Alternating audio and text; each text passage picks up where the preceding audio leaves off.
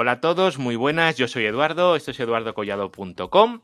Hoy capítulo número 254 y hoy vamos a hablar del tema de moda, ahora que las IP son un bien escaso, que es el, iba a decir compraventa de IPs, pero nuestro invitado, Nacho Mateo, seguramente me daría con un bastón, una vara en la cabeza si dijera esa burrada y él irá explicando el por qué. Redes, hosting, tecnología, eduardocollado.com. Muy buenas, Nacho, ¿cómo estamos? Buenas tardes, muy bien, ¿y tú? Yo no tan bien como tú, ¿eh? Pero, pero no, me quejo, no me quejo, no me quejo. Bueno, Nacho Mateo Aznar. Nos conocemos desde el año 2005. Indeterminado. 2006, indeterminado, hace muchos años. Eh, hemos ido a muchos snocks juntos, hemos ido a otros sitios, ya no recuerdo. La última vez fue por, por, por Legazpi, ¿no? Sí. Por Legazpi, estuvimos por Legazpi un ratillo. Y hoy nos hemos juntado aquí en el podcast para hablar un poco de, de las IPs cuando cambian de mano. Eso te voy a dejar a ti que uses los términos adecuados. Cuando cambian de mano a cambio de dinero, ¿vale? O u otro tipo de favores, no sé. Cada uno pone el precio que quiere, ¿no? Pues eh, Nacho, cuéntanos un poquito, mm, antes de nada, para que la gente te sitúe, quién eres, dónde estás y dónde operas, porque operas en, en muchos sitios, continentes, ¿no? Vamos a empezar por partes. ¿Quién soy?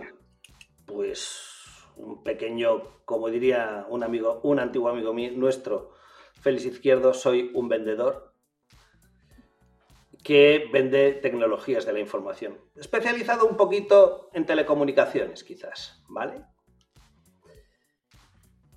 ¿Qué hacemos?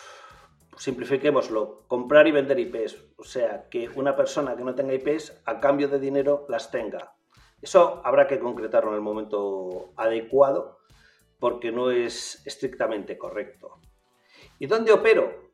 Físicamente estoy en Madrid, pero operamos desde todo RIPE, que RIPE no es Europa, para el que no lo sepa, RIPE va, eh, pues empieza, vamos a decir, en Países Bajos, se extiende a toda la Unión Europea, se extiende a países europeos que no son de la Unión Europea, Rusia también está comprendida, países como Irán y como Irak también dan servicio en, ¿cómo se llama esto? En RIPE.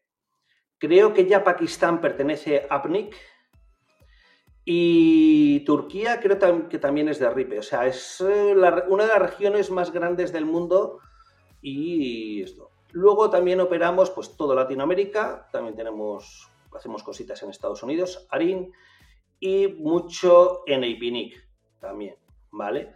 Excepto África, que con Africnic todavía no hay políticas de compra-venta y direccionamiento IP, digamos así, o de transferencias de direccionamiento IP, pero operamos en todo el mundo.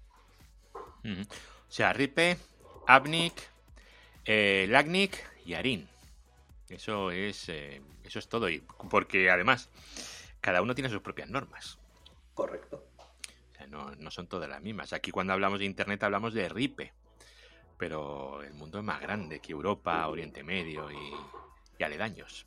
Si quieres te cuento un pequeño chascarrillo. Venga. Estamos implantando todo ese RPKI Hombre. para que eh, tengamos seguridad de nuestras IPs. Vamos a decirlo así, que nadie nos robe las IPs y las enruten por ahí.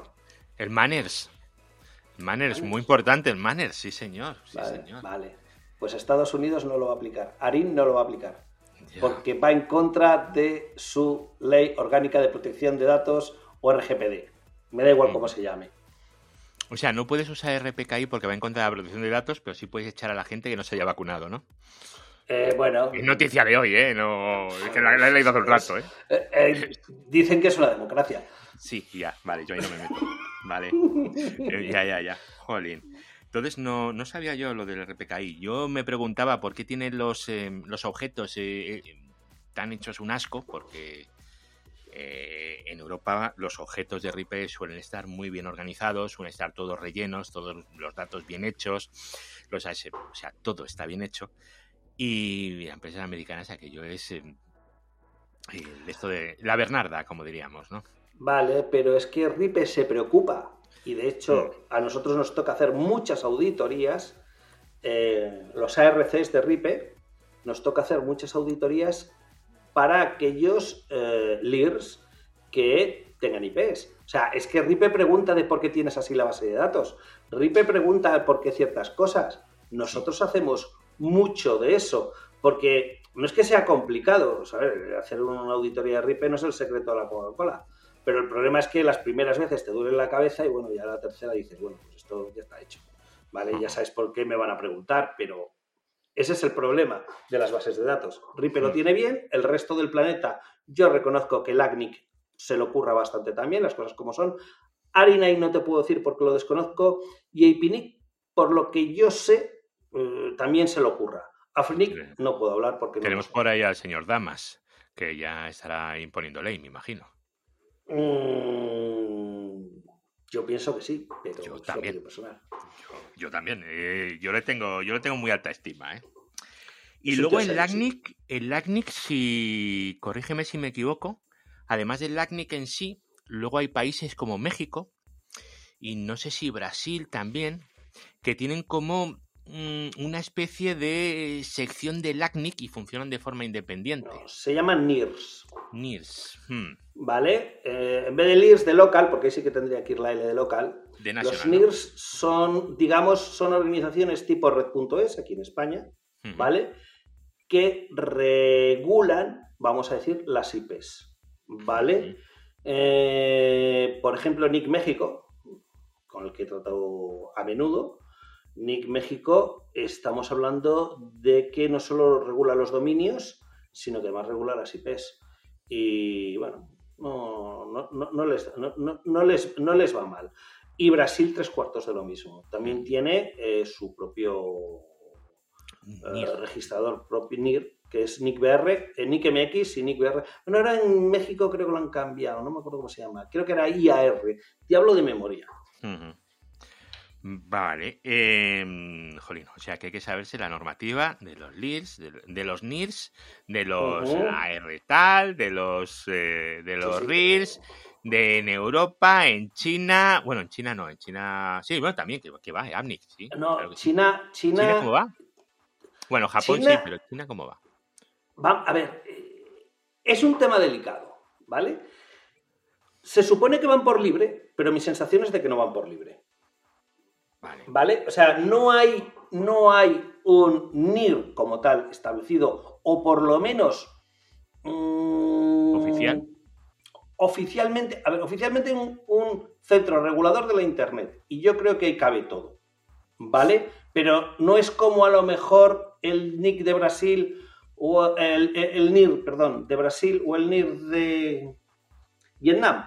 Están ahí establecidos, o el de la India, están ahí establecidos y ahí están. Eh, no, no, eso es... Eh, te tienen que aprobar la transferencia de una forma distinta. Madre mía. Mucho respeto. Y si nos centramos más en lo que viene siendo, como son muchas estas cosas y no podemos estar aquí todo el día, y si nos centramos un poquito más en lo que viene siendo nuestra zona de influencia en coche, Europa, ¿vale? Y, y, vemos porque tú te dedicas a... Es que eso de comprar y vender IPs, eso queda muy feo. Lo siento, pero queda muy feo, ¿vale? Vamos a decir en... Exacto, vamos a, a decir que ayudas a encontrar nuevo hogar a las IPs abandonadas. ¿Vale? Vamos a decirlo así. Vamos a decirlo así, pero que vamos, vamos a aclarar primero un concepto. Sí. El agotamiento de direccionamiento IPv4 no es real. Quien no tiene el direccionamiento IPv4 son los RIRs de toda la vida. RIPE y los otros cuatro. ¿Vale? IPs hay a la venta. Yo te diría que, en mi opinión, más de la mitad del espacio de direccionamiento IPv4, por no decir las dos terceras partes, está en venta. Todo depende del precio. Claro. ¿Y cómo es posible eso?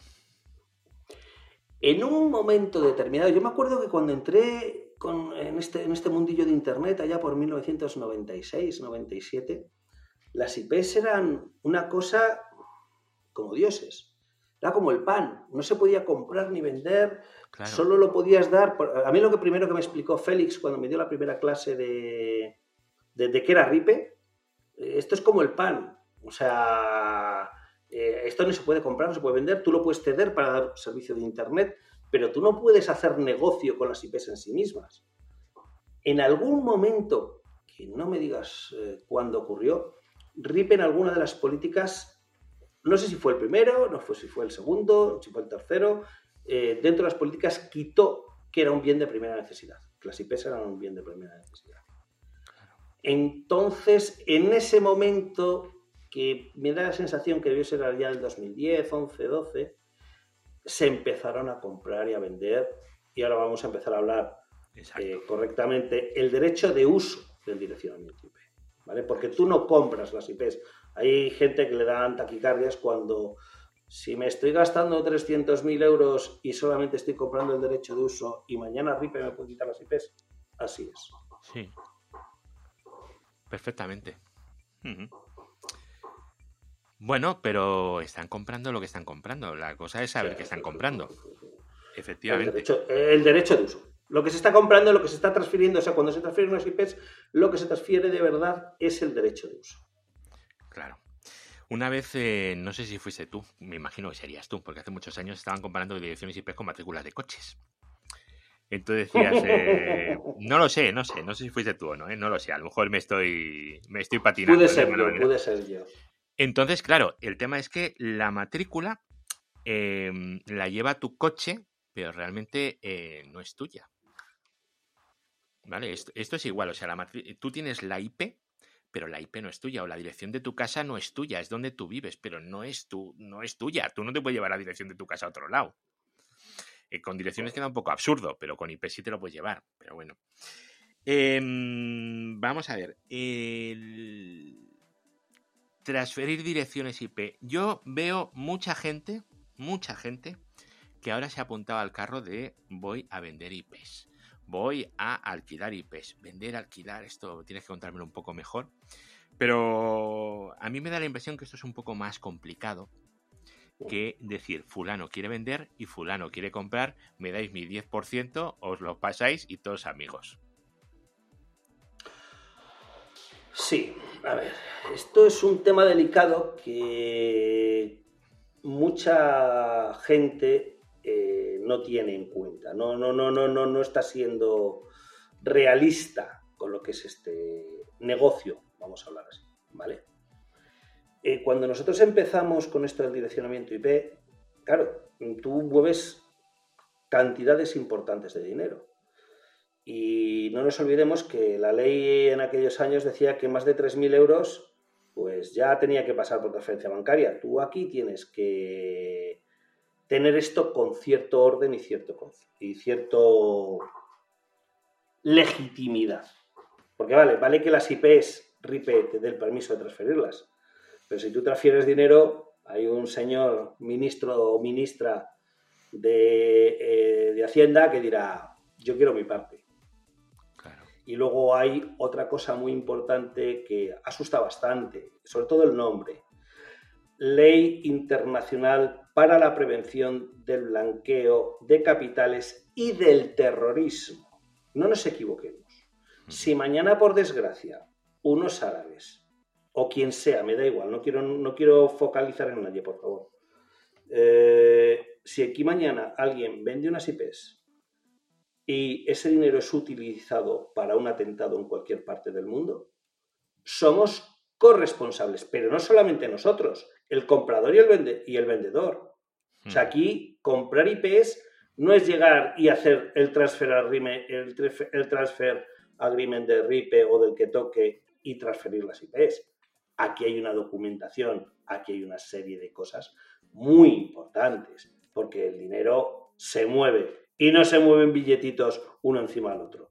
Entonces, nosotros cuando hicimos eh, desde IP Broker, en el momento que empezamos con este tema, no todo el mundo lo conocerá, pero nosotros sí conocemos a Moisés Barrio. El que quiera saber quién es este señor, eh, que mire su web moisésbarrio.es. Moisés Barrio es un letrado del Consejo de Estado, abogado del Estado, un abogado bastante potente, pero tiene una peculiaridad muy importante. Sabe programar en Assembler. Entonces, eso es una cosa muy extraña, ¿eh? Que el Sí, abogado sí, sepa sí. programar en Assembler. Sí, sí, eso de mover bits a la derecha y a la izquierda. Claro. Y que encima te haga un contrato. Mm, y que le dé cierta, cierto cuerpo, cierto empaque, porque mañana vas a llegar a un tribunal o no y tengas que explicar lo que has hecho. Tú explícale a un juez lo que es una IP. Igual entiende lo que es una matrícula de, de un coche o la dirección de tu casa. Lo de la dirección de tu casa con una IP, él va a decir, "Mm", aunque para ti, para mí sea lo mismo. ¿Vale? Entonces, claro, desde ese punto de vista, un punto de vista estrictamente legal, y luego otra persona que yo conozco, la gente de For Mirrors, que son expertos en blanqueo de capitales, dije, chicos, iluminadme, porque yo soy un vendedor de tecnología.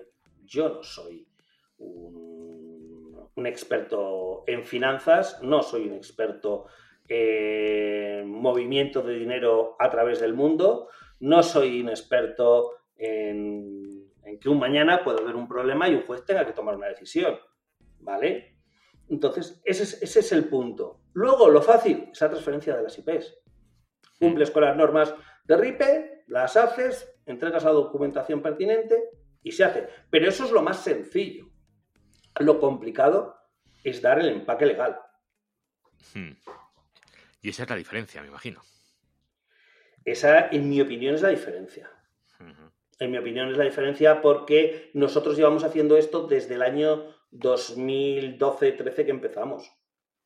No todo el mundo está haciendo eso. Mira, conozco casos desde gente que ha vendido IPs que no tenía permiso de su empresa, y estamos hablando de multinacionales, ¿Cómo? y lo que oyes, lo que oyes, lo que oyes. Gente que ha vendido las IPs de una multinacional y han acabado en una gran operadora.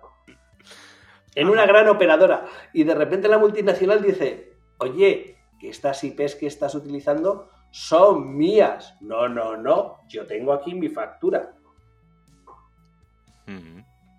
Y se habían repartido la pasta a un broker de por ahí y, y el CIO, así de claro te lo digo, en billetitos, Mm. a otro cliente que firma un contrato de alquiler de IPs, alquila las IPs, creo que la factura le viene de Chipre, el contrato lo hace con Hong Kong y llega al Banco de España y dice, ¿y esto cómo se come? Blanqueo de capitales. Claro, es que... es que es que quizás, a ver, insisto, somos gente de tecnología, no somos gente de leyes o gente financiera o gente experta en delitos financieros. Eh, Yo tengo en mi empresa, eh, en IP Broker, tenemos una frase. Chicos, no hagamos un Rodrigo Rato. O sea, seamos serios, que nos van a poner algunos los grilletes cualquier día. O sea, hagamos las cosas bien, lo mejor posible, para que no tengamos aquí un problemita. Bueno, a él tampoco le ha ido tan mal, ¿eh? Eh, Bueno, sí, pero a ver, pero prefiero tener libertad a tener dinero. Sí, Entonces, Ya, ya, sí, sí. en mi caso. Y luego una cosa, las IPs pasan de una empresa a otra, pero estamos hablando de AES, de LIRS, de... Todo. No, no, no. Claro. A ver, vamos- Vamos a, vamos a darle a esto un poco de... ¿Cómo lo has dicho? Eh, empaque, empaque, empaque. Empaque, empaque, empaque, no. A ver.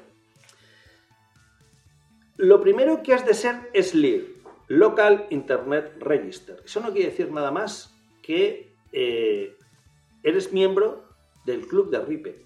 Y eso te da derecho a tener IPs, AES o, lo que, o los recursos que RIPE dé la- eh, en el momento en el que tú te haces socio o en la vida de su membresía.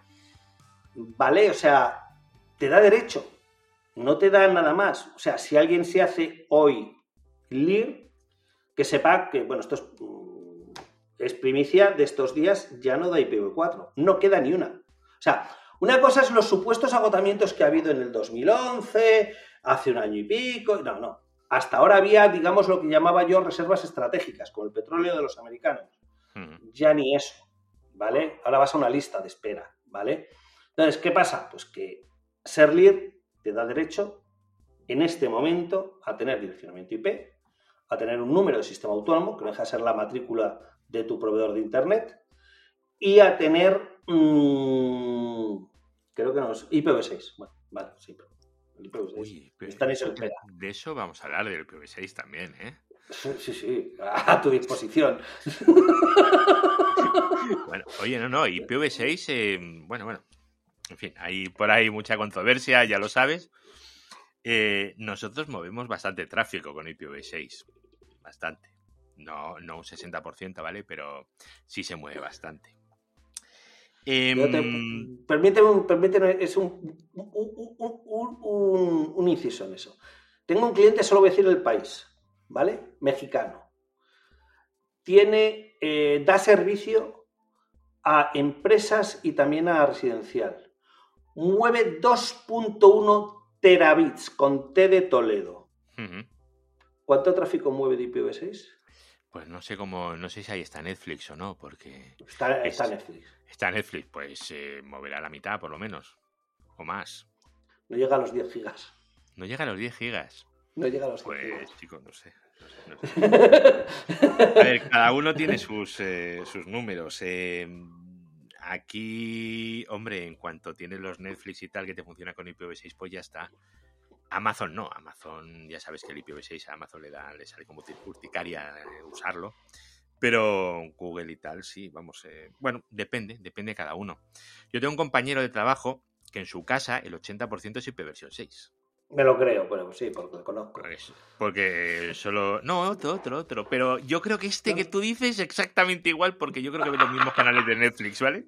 Yo creo que es exactamente igual.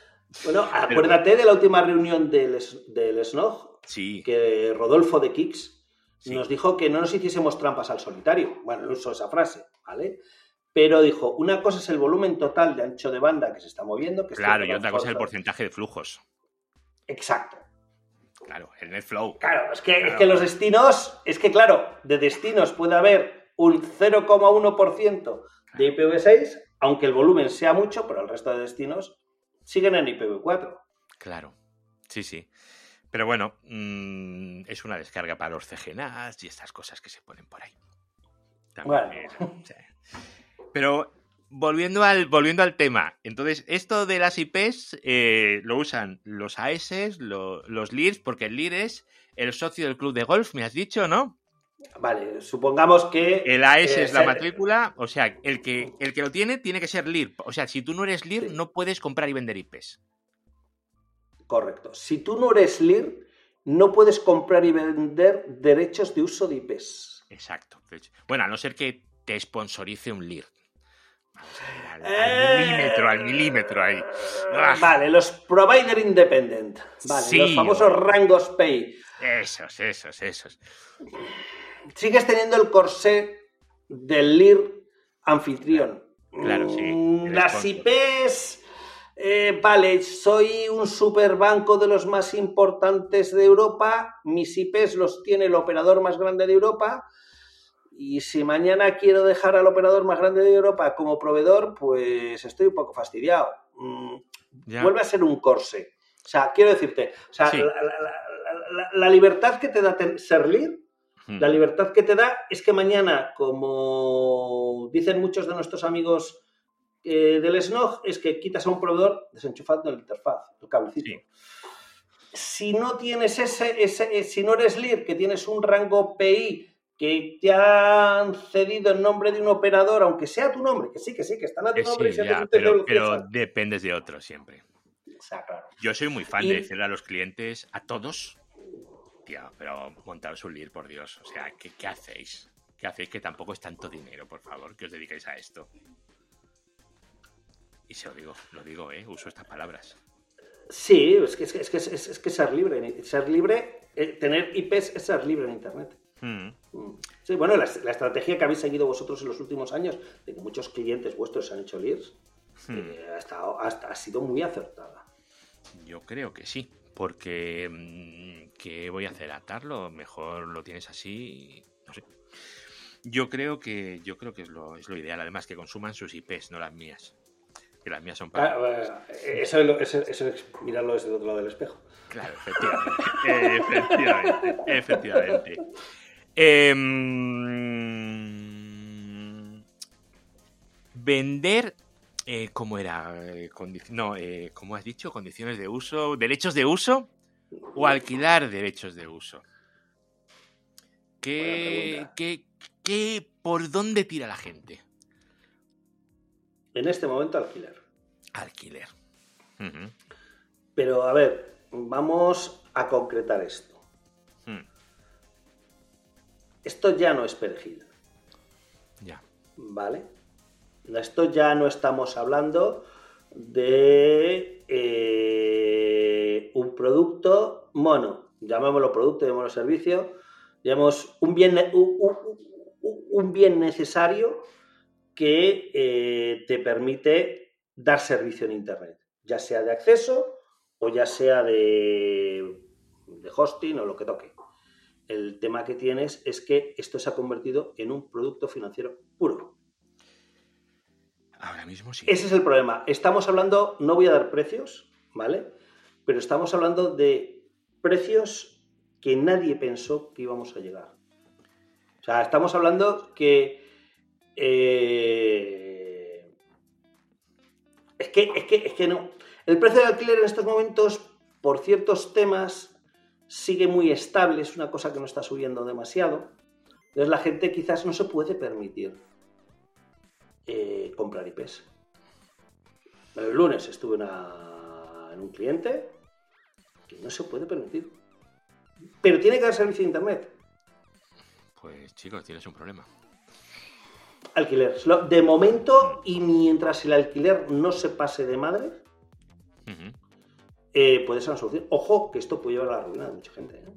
O sea, no, no, no, o sea, esto, si la gente no ha hecho los deberes hace tiempo, esto, esto es un problema. Bueno, de hecho, si habéis ido a alguna de las últimas ferias, eh, tengo un roll-up que directamente lo que he puesto es eh, no compres de Genar, te gastas el dinero en un hierro que si mañana se rompe tienes que volver a comprar, invierte en IPs que cada día valen más. Eh, bueno, claro, ¿qué vas a decir tú, macho? claro, claro. Eh, no sé, a ver, yo, yo defiendo que la gente agarre y empiece a implantar IPv6. Bueno, que empiecen, no. Que, que, que lo usen, porque el que vaya a empezar ahora lo que tiene es un problema. En serio, no, no empieces a implantar IPv6. Busca trabajo. Porque si todavía no lo has hecho, tienes un problema. De, de- en fin, tienes un problema. Eh, lo ideal es que esto ya lo, ya lo tengas. Porque luego IPv6 tenemos los millones de mecanismos de transición. Alias Chapu, a ver cuál es la más gorda. A ver, las sé que están bien, ¿vale? Pero. Pero bueno, en fin. Ahí, ahí tenemos de todo. A ver, todos nos esperábamos que el IPv6, yo me acuerdo de una reunión en Barcelona, en el CESCA, igualmente llamado CESCA, a día de hoy llamado CESUC, en la que Gran hicimos Capitán. una reunión, ¿qué? En Gran Capitán. En Gran Capitán. Hicimos una reunión y bueno, pues estaba pues estaba Juanpe cuando estaba en BT, Mm. estaba David de Vodafone, estaba Rodolfo, no me acuerdo si vino de Telefónica.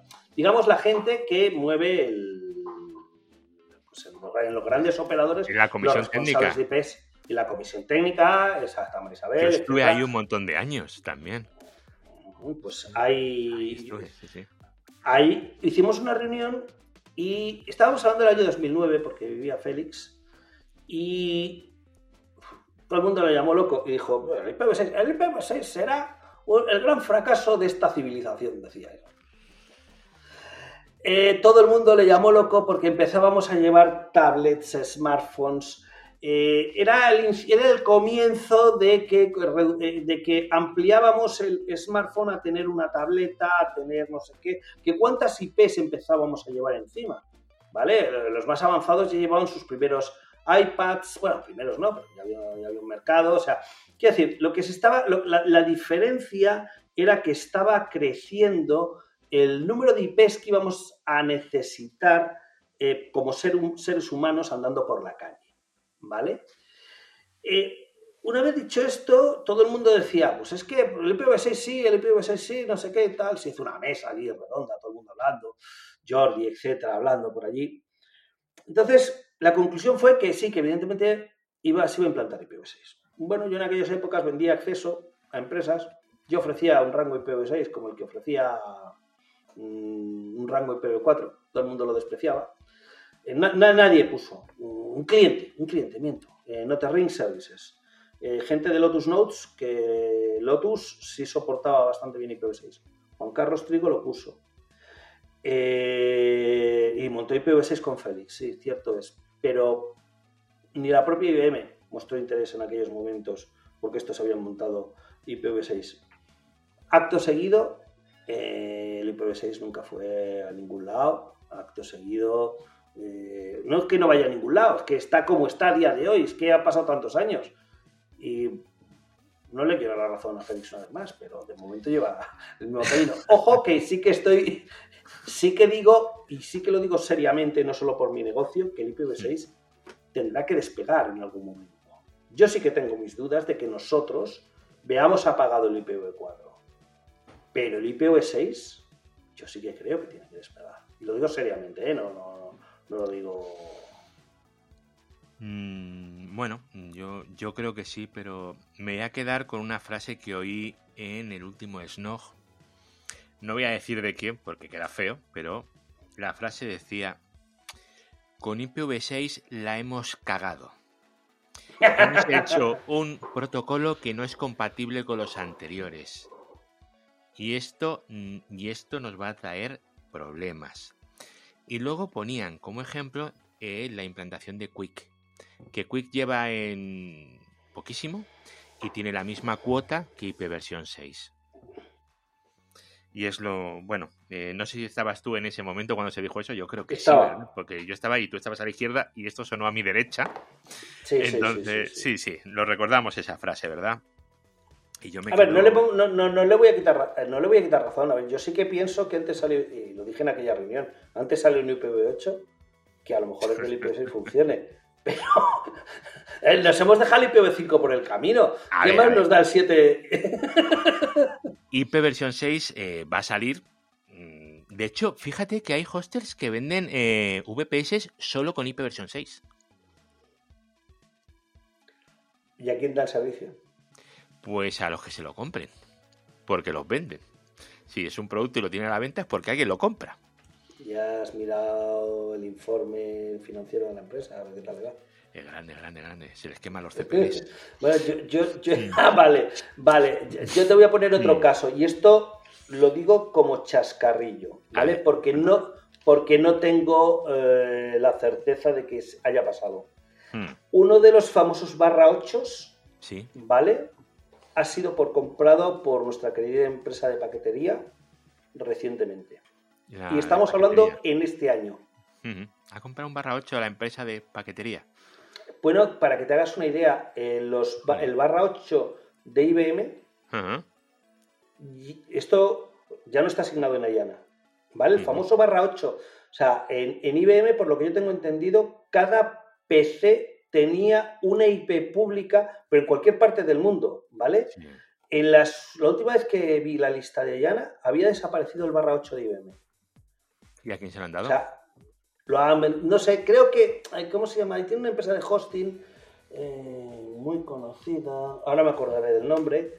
IBM tiene una empresa de hostings, eh, de hosting. Ah, sí, eh, que empieza por ese, pero que no me acuerdo del nombre. O sea, no es por no decirlo, de verdad. No, no, yo no me acuerdo. Eh, es que no me acuerdo. Eh, bueno, a ver, lo que venden es hierro, básicamente. Eh, sí, sí, que la frase que dicen es nuestra obsesión es el soporte. No me acuerdo. Sí. Vale, sí, hay una empresa del grupo de IBM que, que ha que, bueno, que, que, ha, que ha cogido muchas IPs, pero aparte de que se hayan cogido muchísimas IPs, ya no tiene asignado ese barra 8 en Ayana. Hmm. Y también las universidades norteamericanas están vendiendo IPs. También las. Quiero deciros que hay una serie de, de, movimiento importante en cuanto a, los grandes bloques, los, los grandes bloques legacy. Eh, que, había que, se está, que está en movimiento. yo sí que te digo que los grandes hosters, ya estamos hablando de, te hablo de, vamos a decir Tier 1 de hoster, pero no a nivel de redundancias físicas, nada, no, si los hosters importantes del mundo que a nivel de tránsito IP pueden ser Tier 1 de verdad, eh, no están, eh, están, tienen su IPv6, tienen su, su infraestructura, pero están comprando IPs como si no hubiese mañana.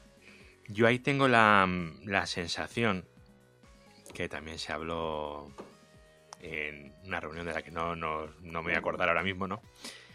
Que los grandes, muy grandes, tienen direcciones eh, IPv4 ahí apiladas y lo que intentan es alargarlo todo lo posible para que los que no tengan IPs versión 4 tengan que ir muriendo poquito a poco.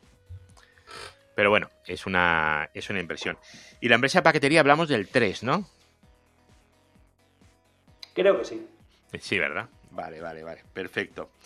Eh, tengo unas preguntitas que han dejado en el canal de Telegram.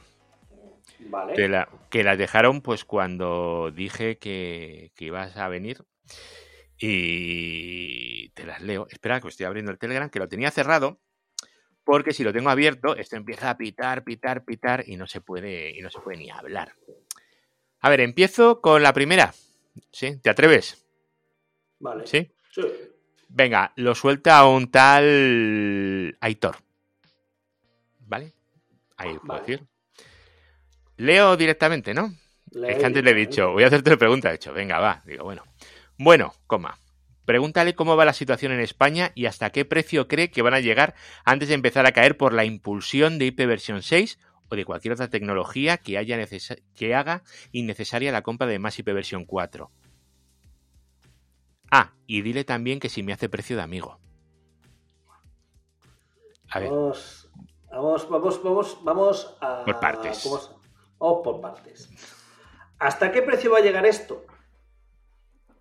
Mm, ni me ha crecido la nariz, ni tengo un gorro de bruja en la cabeza. Ojalá tuviese una bola de cristal. Nadie esperaba que llegase a los precios a lo que ha llegado a día de hoy. Mm, Esto puede ir para abajo, esto puede ir para arriba. Si tuviera una bola de cristal, ya te digo yo que estaba comprando IPs como un descosido ahora mismo. Eh, el precio no se sabe. Sobre lo del precio de amigo, es que hay un problema a día de hoy con las IPs. Todo el mundo quiere obtener el máximo rendimiento financiero de lo que tiene. Y tengamos en cuenta que las IPs no las tiene ninguna gran corporación, que por norma general las tiene una persona, persona, no hablo ni de compañía en muchos casos, ¿vale? Una Mm. y a persona veces, que fue a veces son de una compañía y los vende una persona, ¿no? Sí, pero bueno, eso...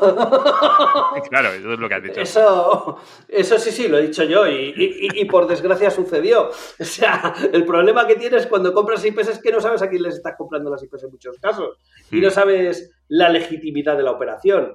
Eh, a ver, si te apoyas, eh, si, a ver, si haces los deberes y, haces todo lo que hacemos nosotros no tendrás problemas, pero, pero hay casos, hay casos, hay casos, ¿vale? No, eh, las IPs las estás comprando en muchos casos a un particular que quiere el máximo rendimiento financiero. Entonces, al ser así, eh, precio de amigos, si yo no pongo el precio. Si, si a mí me dicen tanto, yo pongo mi comisión y luego las vendo. Yo, por Nacho, cuanto más barato mejor. Lo digo abiertamente. Claro, Cuanto más barato mejor, más IPs voy a vender. Es que es así de sencillo. Yo no, a mí no me interesa que la IP sea cara, que es lo que mucha gente no entiende. Ya, ya. A ver, otra pregunta. Eh, de nombre David. No digo más. ¿Cuándo crees que se va a acabar el negocio? AKA, also known as, que hasta que España haya migrado a IP versión 6. ¿Que ¿Cuándo crees que España va a haber migrado a IP versión 6? Que ya lo he dicho antes, pero bueno. A ver, Internet es una cosa global, a ver si lo entendemos todos.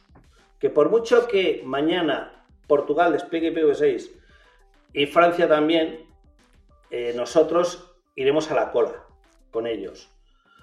Eh, el IPv6 irá creciendo en el mundo poco a poco. A mi entender, los servicios de streaming y alguno más está funcionando en IPv6, pero el resto de servicios no se está migrando a IPv6. Y esa es la sensación que yo tengo. Lo- El otro día miré precisamente para venir al blog si Financial Times estaba anunciando sus eh, webs a través de IPv6, ¿no? No, estará ¿No? en Amazon. Ah, eso ya no te lo puedo decir yo, porque creo que no, creo que no, creo que no, creo que no, creo que no, creo que no, ¿eh? O sea, lo, pero miré, miré, miré, hice, hice, me, me tomé la molestia de mirar el, ¿cómo se llama esto? El dominio ft.com. Sí, el, Eh, el famoso DIG, el famoso DIG Eh, sí, de, sí, de estoy Linux, miré, papá, y no estaban anunciando IPv6. No, no, no, no, no están en. No están en. Ahí, no. Vale, cuando los medios de comunicación empiezan a usar IPv6 y demás, entonces empezamos a hablar. ¿Cuándo? Pues vuelvo a lo de antes. Ni tengo la nariz grande, ni tengo un gorro de bruja, ni tengo una bola de cristal. Pero pinta, si esto sigue como parece, ¿Mm? la IP puede superar el año que viene los 100 dólares unidad. Hmm. Cada IP. cada IP, año 2022. Pero, pero insisto, es una suposición mía, personal, eh, que nadie pida reclamaciones ni al canal de Eduardo Collado ni a mí, porque eh, esto es una opinión que puedo estar eh, eh, equivocado o puedo estar acertando. O puedo, a ver, el crecimiento del precio de la IP llevaba un, ritmo de un 20% anual en los últimos 10 años, 8 años. Ha llegado la pandemia y es cierto que ha pegado un salto. Mañana puede ser que esto se, se eche un poco para atrás. A ver, es un producto financiero. Esto no puede estar aquí con pendiente de uno continuamente. O sea, no sé. O sea, yo, yo, yo digo, es una opinión personal. No. A mí esto de que las IPs, que es de lo que yo como, ¿vale? Porque yo como de esto, ¿vale?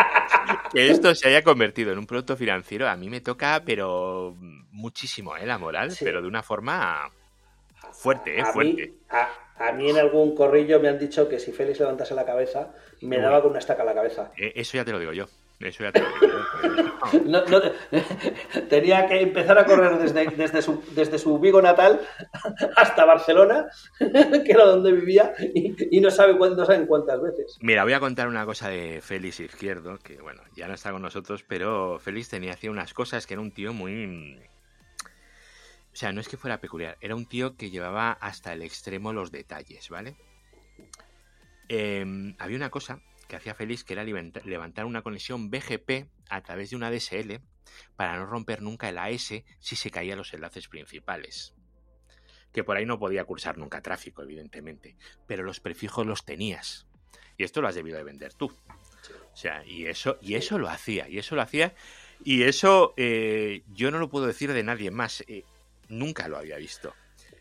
Y ahí mantenía el AS vivo, ¿eh?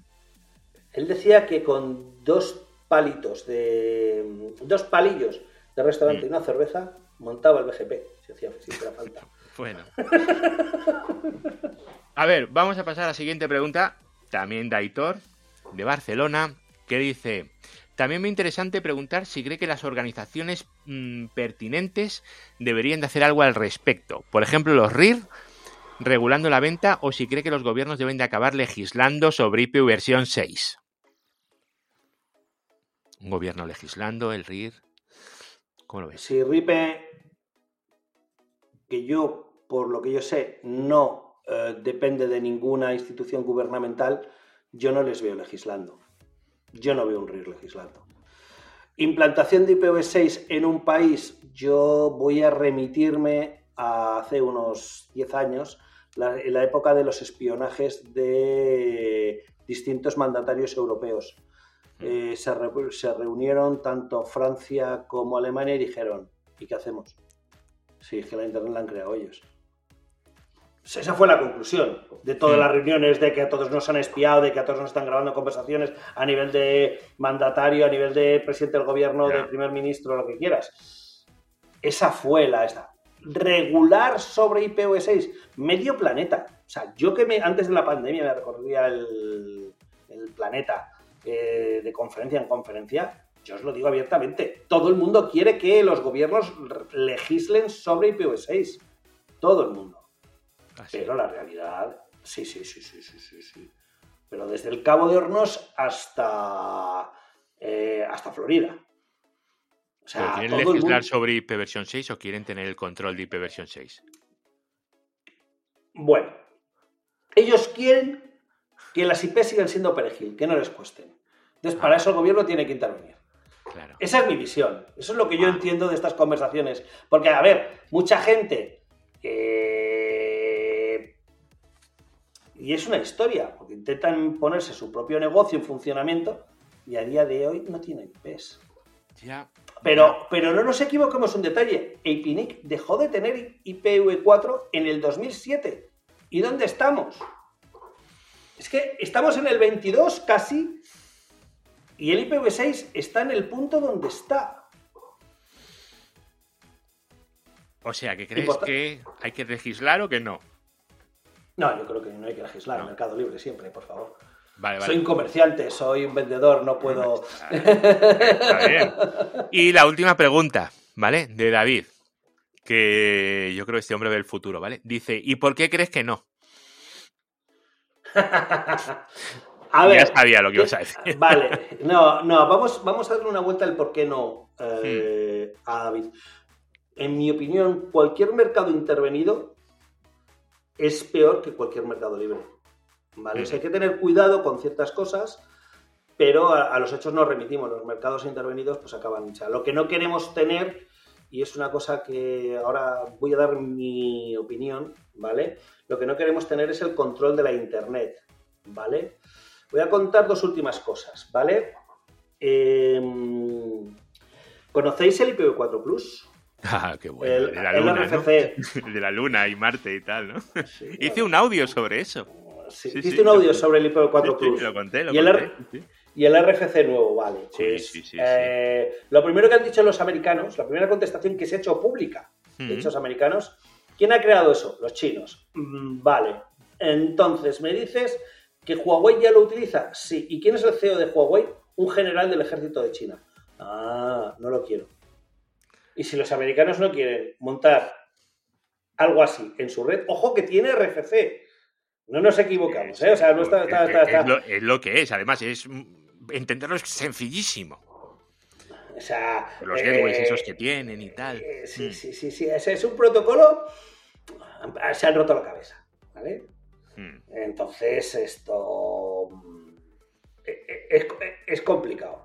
Y repíteme la pregunta porque iba a decir una cosa y ahora mismo se me ha escapado del. Eh, ahí, que por qué creías que no, que no se podía, que no era bueno tenerlo totalmente legislado.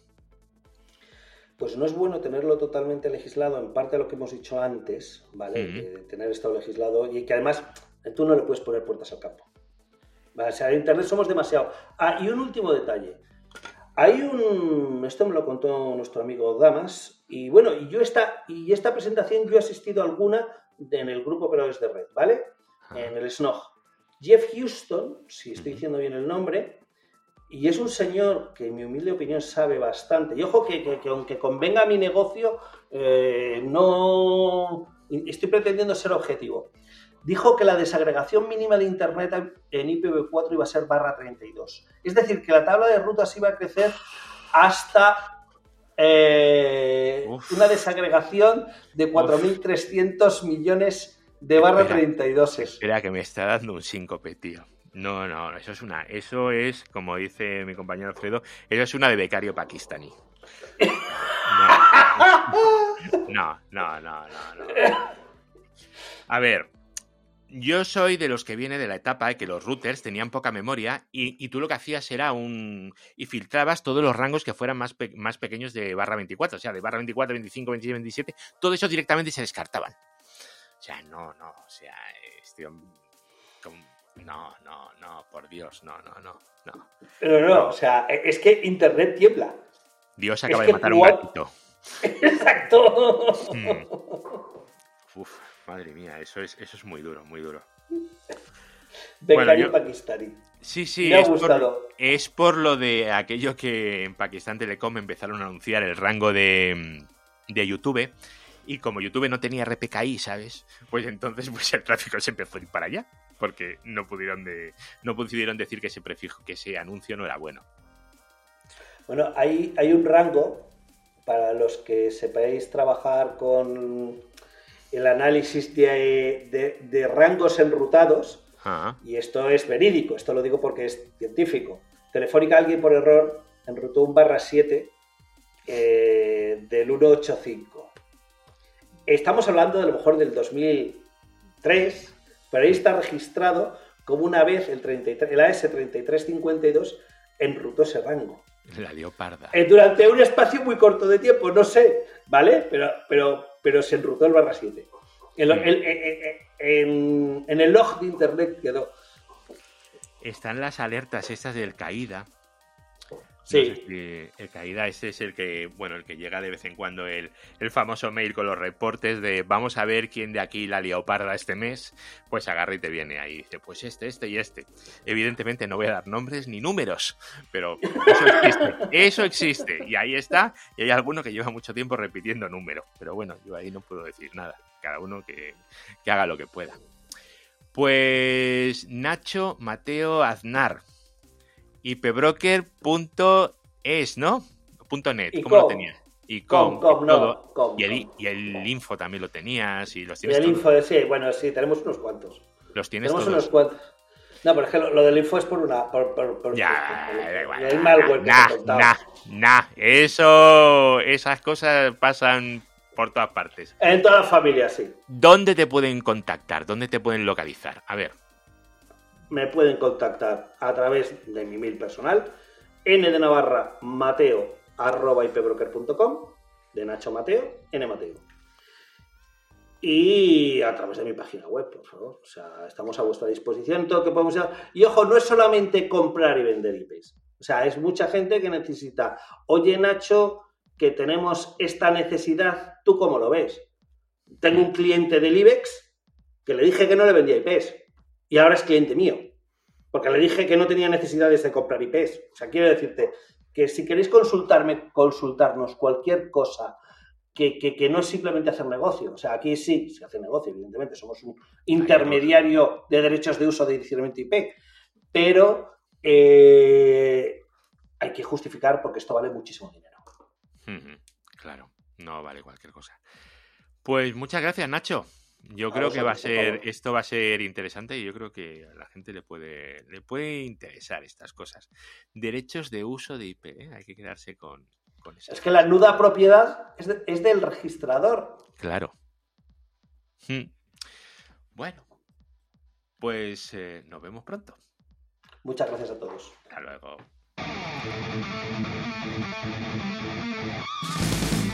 Redes, hosting, tecnología, eduardocollado.com.